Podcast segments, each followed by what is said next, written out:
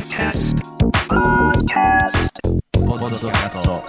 ポッドキャストができるまでポッドキャストができるまで、どうも、ポッドキャストディレクター、ピトパのコンです。この番組では、ポッドキャストを配信している人、やってみたい人の役立つ情報を共有していく番組です。今回のテーマは、初回が面白くない番組はずっと面白くないのか。今回はですね、最近利用者が増えている Twitter のクラブハウスみたいな機能、スペースってのがあるんですけど、これでね、結構、ポッドキャスト関係の人がいろんな部屋作って喋ってるんで、まあ、一個気になるのがあって聞いてみたんですよ。でその時にねとあるラジオパーソナリティの方が言ってた、まあ、初回が面白くない番組ってずっと面白くないっていう発言これ結構ねおすごいこと言ってんなって思って僕なりにこの言葉がね本当にそうなのかっていうのを検証していきたいと思いますまあ僕が思うにこれ結論2つあると思ってまあラジオだったらそうかもしれないなっていうことですよね1個目はその発言されてた方はですね、まあ、大手のラジオ局のすごい有名なアナウンサーの方で、まあ、ラジオもいっぱいやってますし、ポッドキャストもね、10個くらい番組やってるって言ってたんですけど、まあ、本当にね、たくさんの番組に出てて、僕なんかやるキャリアも仕事の量も何倍も多い人なんで、その人がね、初回が面白くない番組はずっと面白くないって言うんだったら、まあ、それは正しいと思いますね。僕もラジオ局で番組を制作していた時期があるんであのラジオ番組の評価の基準って結構分かりづらいなっていうか表に出ないなっていうのが多くてレーティングか SNS の盛り上がりってなんかね数値化しづらいなって制作会社辞めるまでずっと思ってたんですけどね、まあ、その中で一個ねレーティングっていうのから説明していくと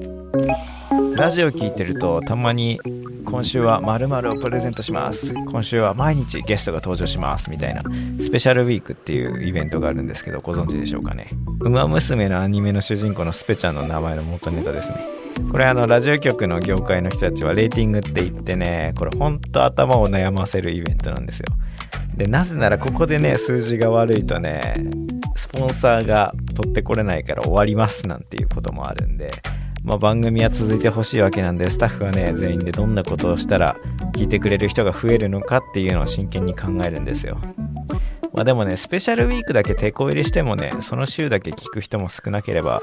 聞いてる人がね普段からいない番組っていうのは SNS がそもそも盛り上がってないんで、まあ、番組の実況とか感想ねあの検索かけても出てこなかったりするんですよ。なんでラジオの番組作りっていうのはもう始まる前から企画の段階からすごいシビアに始まってる世界なんですよ、まあパーソナリティじゃあ誰にすんのかって言ってこの人だったら聞くんじゃないってなるけどいやでも予算これくらいなんだよなってなった時にああじゃあこの人だと無理じゃないとか、まあ、このパーソナリティ使うとかこの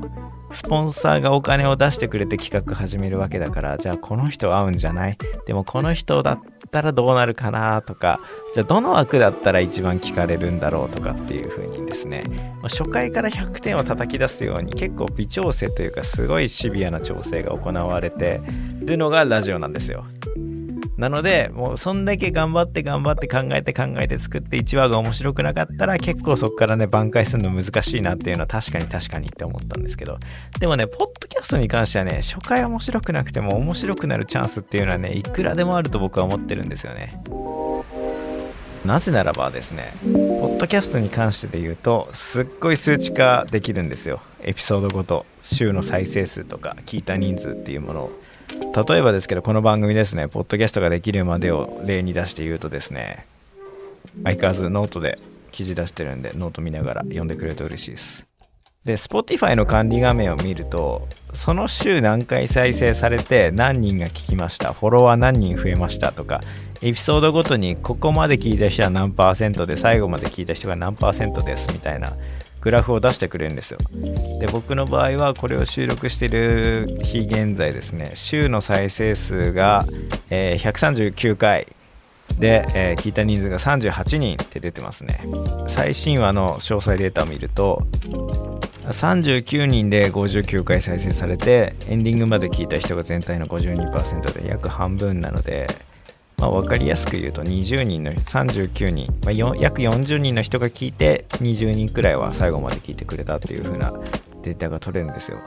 で毎回同じような構成にしてるとですねリスナーここら辺で離れたなとかあここら辺で聞くのやめたなっていうのが結構分かりやすく可視化できるんですけどこれもまたノート見てほしいんですけど僕が作ってる番組ですね100円で買い取った怪談話って一番最初の頃は番組の最初にその階段のフラッシュみたいなやつ入れてたんですよ。今から今回紹介する階段でここ結構聞きどころだよなっていう部分を入れてたんですけどその中でねレビューでそこがネタバレになってるんで飛ばしてますっていうコメントが来てああこれネタバレになってんだったらやめるかとか思ったりとか、まあ、データ見ると最初の数秒で結構ガクンって数字落ちてで何秒かしたらまた数字回復してるっていう結構変わったねグラフの感じになってたんで。あじゃあ最初のフラッシュいらないなって思ってそれからもう削ってるんですけどまあそしたらね最初のポコンみたいなやつも昔よりかはなくなったりしてるんですけどあここで聞いたのやめたなっていう人が結構どの番組ごとによって違ったりするんでそうなるとじゃあそこで何が行われてるかを見直すといいんですよ。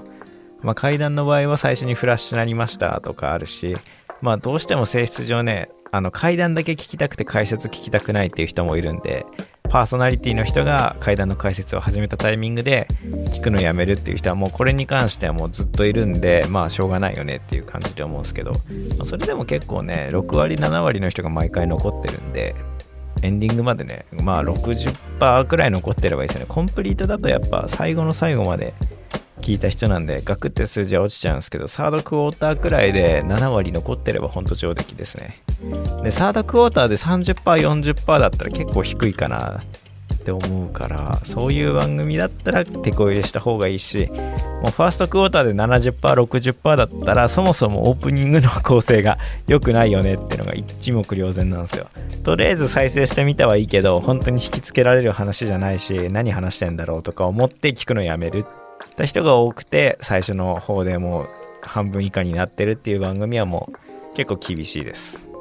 まあこんな感じでですね、ポッドキャストって数値化できるんですよ。なんである程度構成を決めて番組を作ることで、リスナーがどこで聞いたかやめたポイントを見やすくすることができるんで、まあその部分改善することによってね、番組のダメな部分を見つけてて、で、治ることはできるんですよ。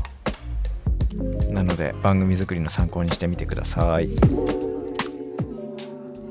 今回のまとめですね。日本でポッドキャストの配信してる人のほとんどが個人で趣味でやってると思うんですよ。だから初回から100点のコンテンツ作るってマジで難しいと思うんですけどね、まあ、ましてやね全人口の5%しかポッドキャストって知らないメディアなんで、まあ、どうしてもじゃあどうしようかってなった時にまあラジオ好きだしラジオの真似してみようかなとか構成が雑になっちゃったりっていうのは本当に仕方ないことなんですよ。